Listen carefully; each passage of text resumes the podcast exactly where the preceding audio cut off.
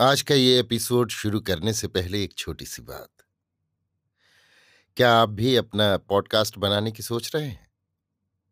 तो anchor try कीजिए। ये पॉडकास्ट बनाने का सबसे आसान तरीका है। नंबर एक, ये फ्री है। नंबर दो, इसमें कई सारे ऐसे टूल्स हैं जो आपको अपने फ़ोन और कंप्यूटर पर रिकॉर्ड और एडिट करने की फैसिलिटी देते हैं। नंबर तीन आप अपने पॉडकास्ट को डिस्ट्रीब्यूट भी कर सकते हैं, जिससे इसे स्पॉटिफाई और दूसरे प्लेटफॉर्म पर सुना जा सके। तो डाउनलोड कीजिए फ्री एंकर ऐप या विज़िट कीजिए एंकर डॉट एफ़ पर अपना पॉडकास्ट स्टार्ट करने के लिए।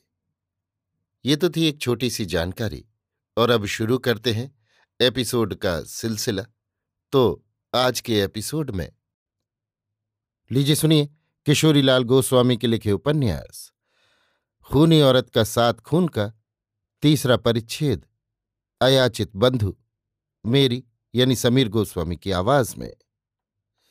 अस्तु, अब ये सुनिए कि कुर्सियों पर बैठ जाने पर उन नौजवान बैरिस्टर साहब ने मुझे सिर से पैर तक फिर अच्छी तरह निरख कर यों पूछा, दुलारी तुम्हारा ही नाम है?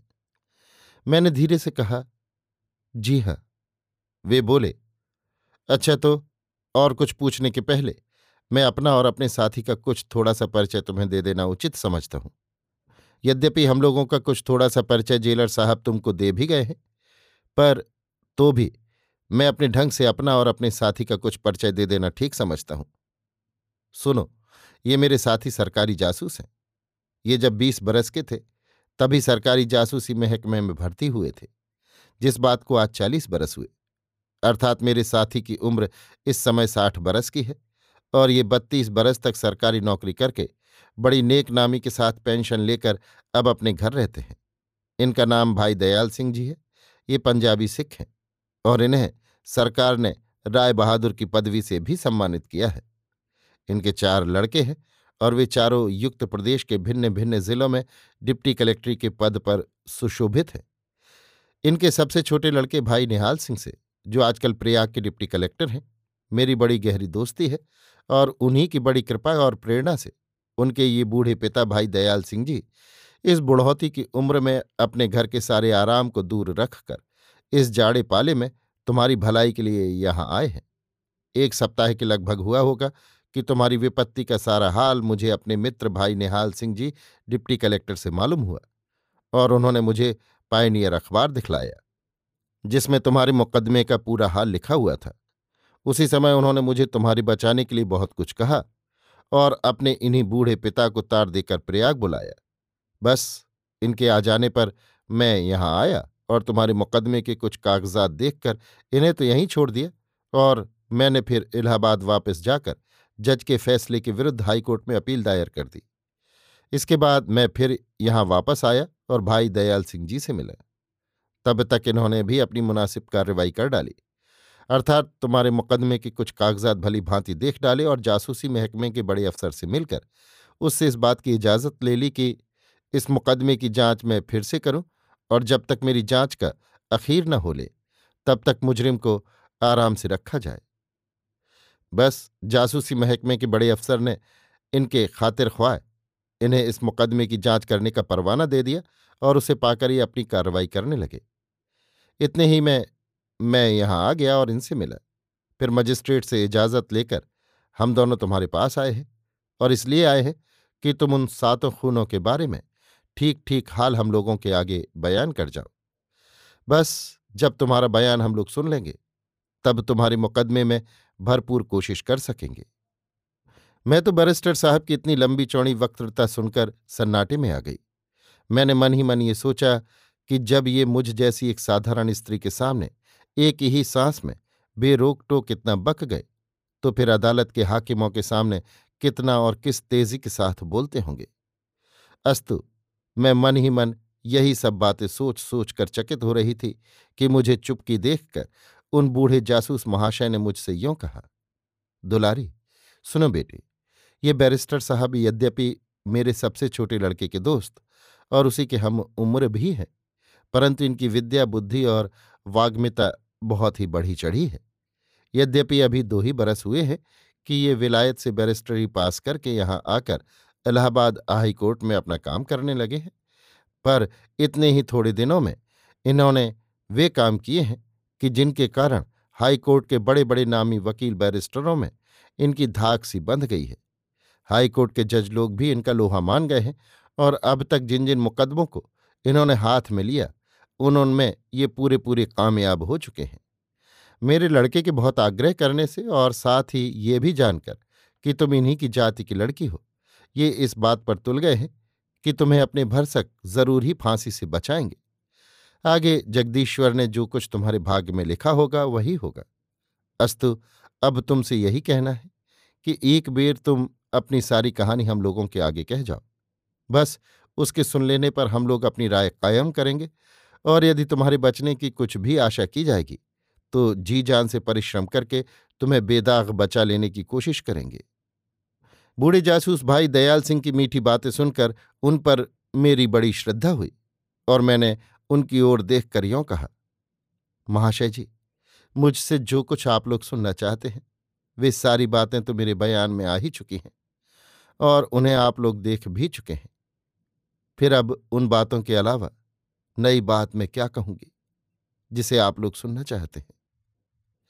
उन्होंने कहा हाँ ये सब ठीक है, और तुम्हारे इजहार की पूरी पूरी नकल भी मेरे पास मौजूद है। पर फिर भी, एक बार हम लोग तुम्हारी कहानी तुम्हारे ही मुँह से सुनना चाहते हैं।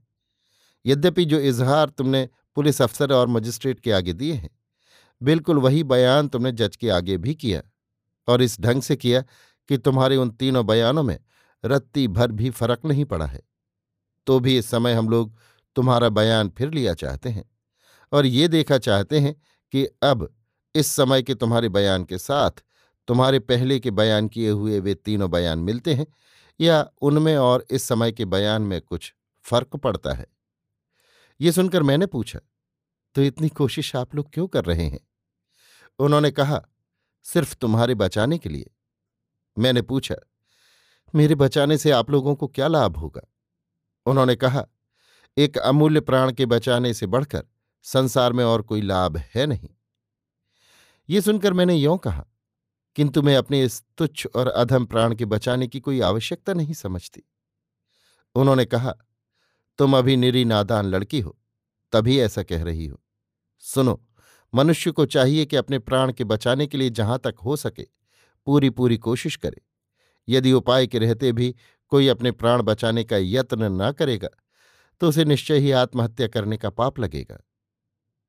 जरा सा मुस्कुराकर मैंने कहा, आपका कहना बिल्कुल ठीक है, पर मेरी समझ में तो ये आता है कि जिस अधम नारी को साथ साथ खून करने के अपराध लगाए गए, उसका संसार से उठ जाना ही ठीक है, क्योंकि मुझ जैसी घृणित स्त्री यदि जेल से छूटेगी भी तो वो फिर संसार में कहाँ खड़ी होगी?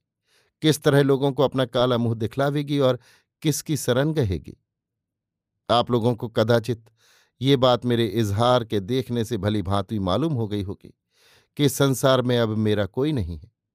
मैं कुमारी हूँ और साथ साथ खून करने के अपराध में, जेल की काल कोठरी में पड़ी हुई भरपूर सांसद भोग रही हूँ। अब इस दशा को पहुंचकर भी यदि मैं किसी भांति छूट जाऊँ तो मेरे छूटने से संसार की क्या भलाई होगी? और मुझ खूनी औरत को कौन अपनावेगा? तब मेरी ये दशा होगी कि मैं समाज से दुरदुराई जाकर इधर उधर की ठोकरें खाती हुई भीख मांगती ढोलूँगी और न जाने कैसे कैसे घोर संकटों का सामना करूँगी। ऐसी अवस्था में इस घृणित जीवन से इस फांसी की तख्ती को मैं करोड़ गुना अच्छा समझती हूँ।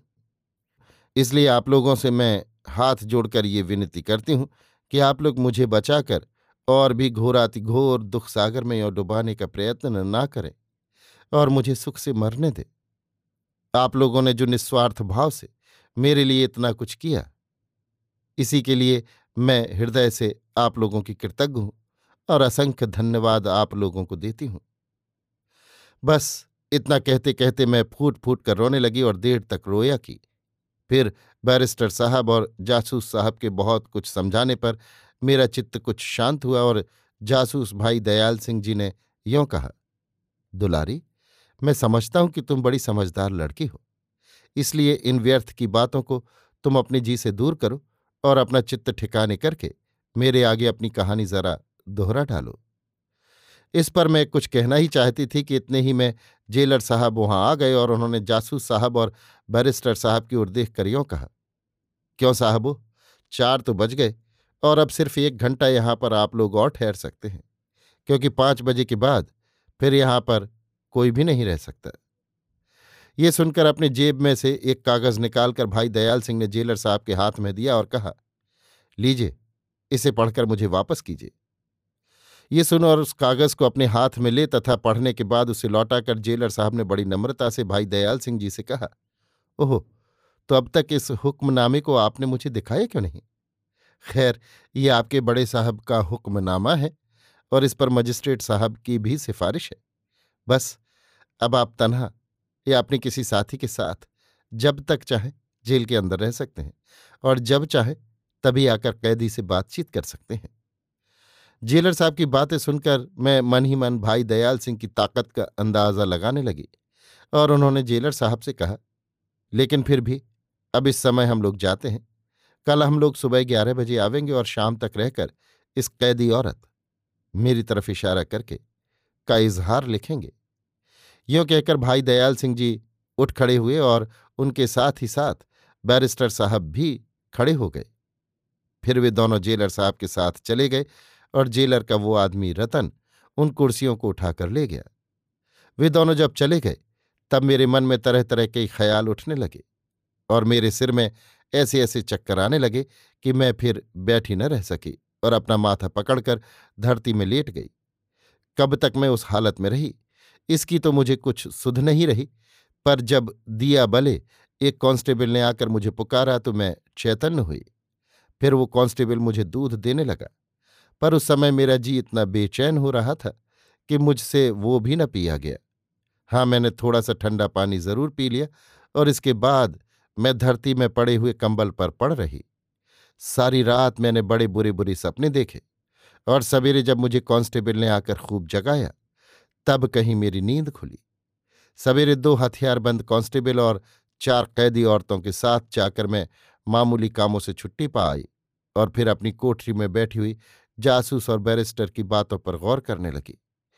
मैंने मन ही मन यों सोचा कि वास्तव में जासूस भाई दयाल सिंह जी बड़ी भारी ताकत रखते हैं और मेरे वे बैरिस्टर साहब भी खूब ही बोलना जानते हैं। अतएव ये खूब संभव है कि ये दोनों ज़बरदस्त आदमी जब एक हुए हैं, तब अवश्य ही मुझे छुड़ा लेंगे। परंतु फांसी या जेल से छुटकारा पाकर मैं क्या करूँगी? कहाँ जाऊँगी? किसके द्वार पर खड़ी होंगी? और कौन मुझे अपनावेगा?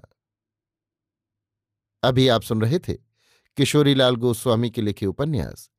खूनी औरत का साथ खून का तीसरा परिच्छेद, अयाचित बंधु, मेरी यानी समीर गोस्वामी की आवाज़ में।